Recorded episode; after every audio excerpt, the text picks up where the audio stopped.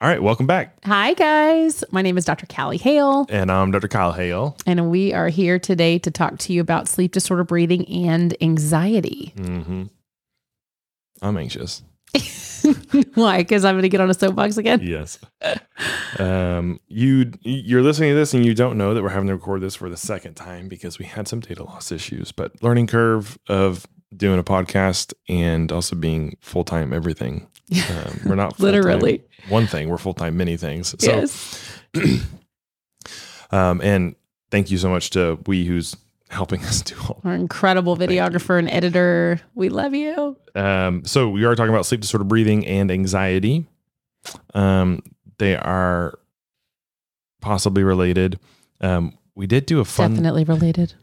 We did do a fun little. Um, I'm going to just talk about an anecdote because we did a fun little. Uh, what's it called?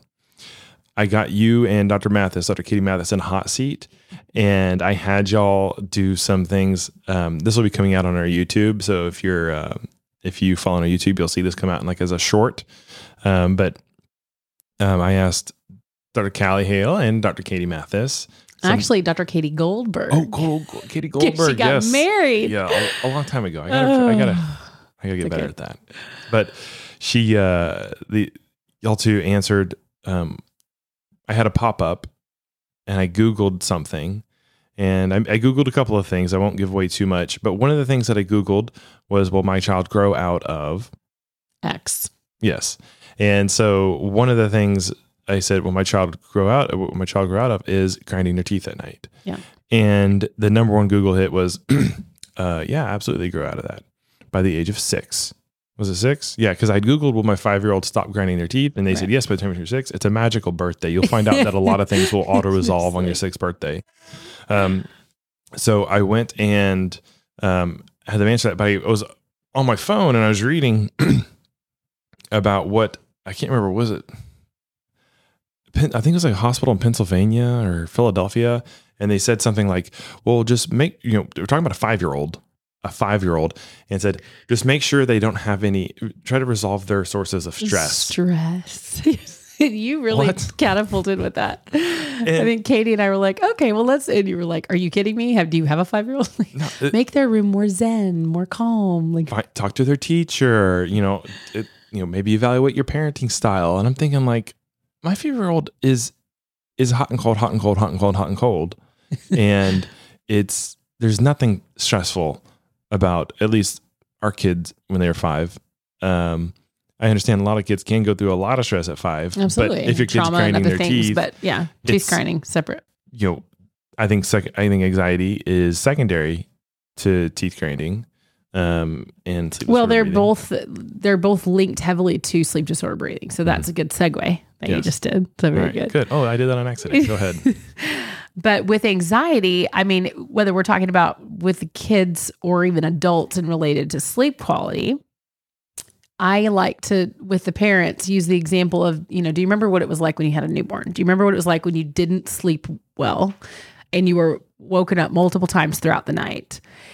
And how easy it was to cry and be sad and be so overwhelmed because you just didn't get the rest. And that those the sleep architecture, which I reference a lot, is so important. Like you need uh, proper deep sleep, light sleep, and then REM, and you know everything that happens in between those hours. And when our kids are are struggling so much to sleep at night, and they're constantly being woken up and they're constantly being disturbed, they're not going to be ready for the day.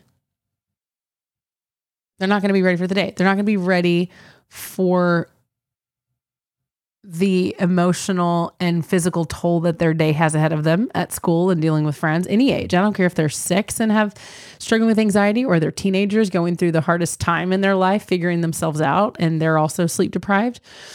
So, you know, depending on the ages, I don't care if it's an adult or a kid. I really don't because it's going to be so similar. It's just as an adult, we can manage the side effects of poor sleep way better than a kid. We we can recognize when we're tired. We can recognize when well, we know when we slept like crap. right, Because then we can tell people, hey, A I woke up on the wrong going side about of the bed day- this morning. right. Watch out. I'm cranky. I, Yeah. yeah.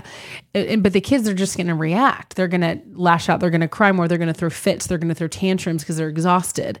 And uh, they're going to manifest anxiety differently. So, for example, in the dental chair, if they're coming in and they're going to have work done and they're scared because they have that immediate threat of, you know, danger happening to them. They're afraid the shot's going to hurt. They're afraid, you know, whatever.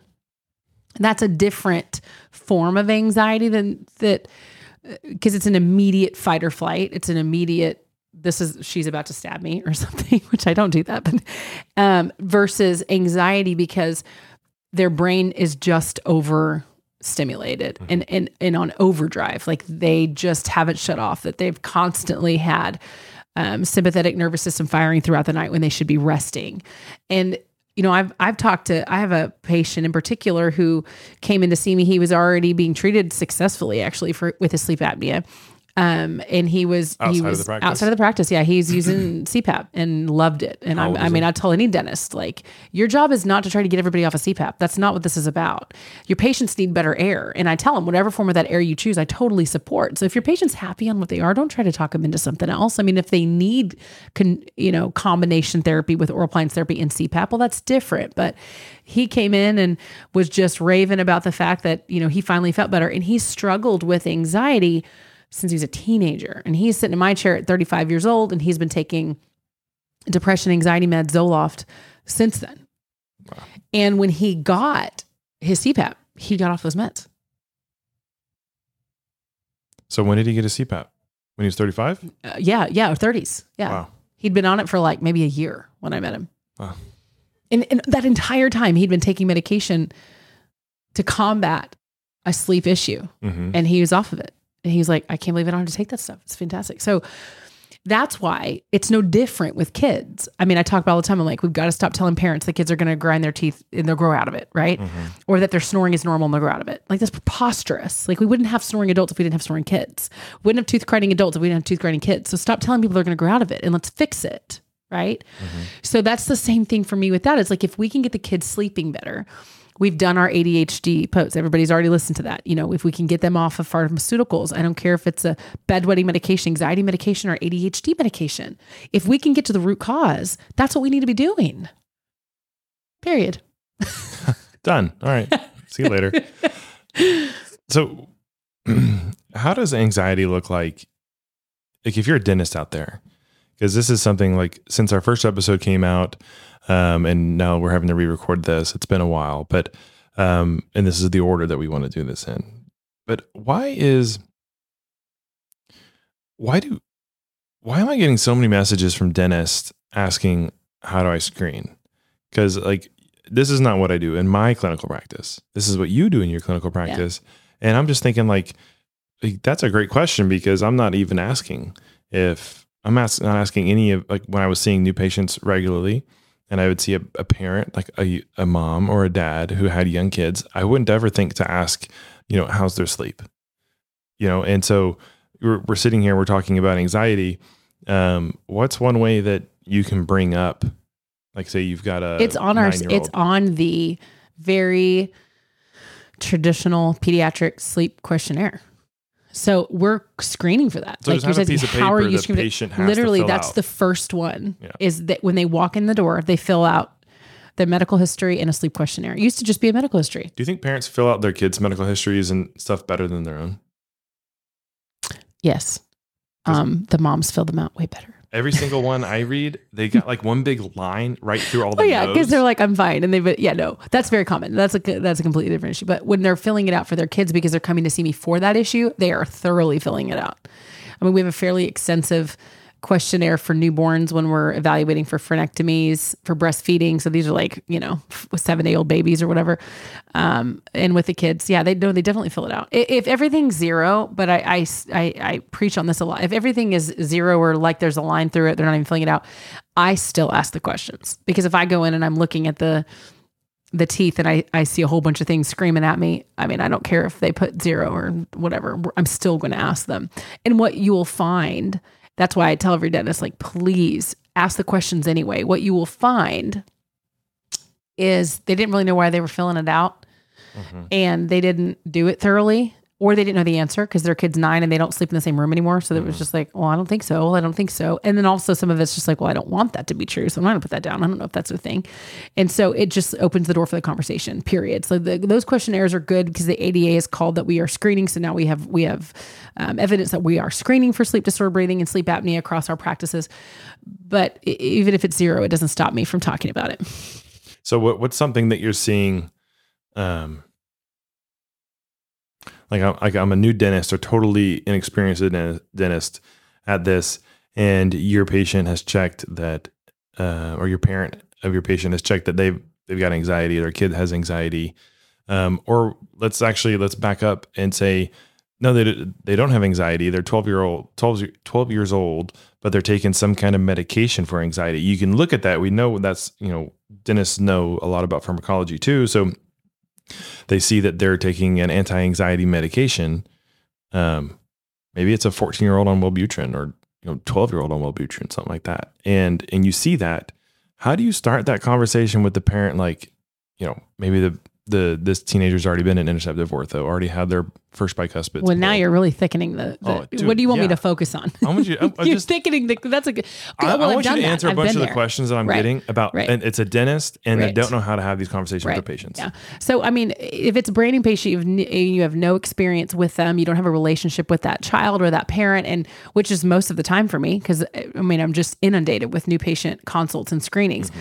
It, you just have to bring it up. They have filled it out. The patient's a minor. They're with their parent. Their parents, their parent and the patient knows that they're on medication for this to help them.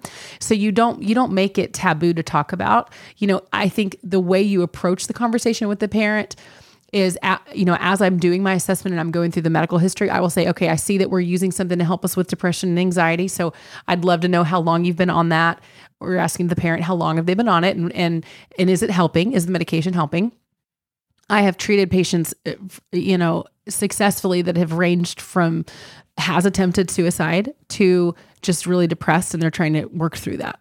And so i think depending on the severity of of their um, mental health issues and what they're struggling with you have to know as their provider because in the in the instance of the of the really severe one that I'm thinking of it was necessary to get on pap therapy an older teenager right away because I wanted an immediate relief to to remove the um, the delay in waiting on appliances or whatever the tr- protocols were going to be for that patient right away. And and that's so rare, guys. I mean, I'm I, I do more of this than than anybody, and I and you just can't wait sometimes that's an outlier but this is a sensitive topic and we have to be ready for that you know? If they're saying no it's worked great. We've been on it for a year and we're really happy. Okay great. Well let me tell you what my goals will be as we start your child's expansive treatment. What we have seen is that anxiety has improved once the sleep improves. And I do a sleep study on all those cases. And a lot of the times when I'm talking about pediatric care, I'm really not referencing sleep sleep studies as much because my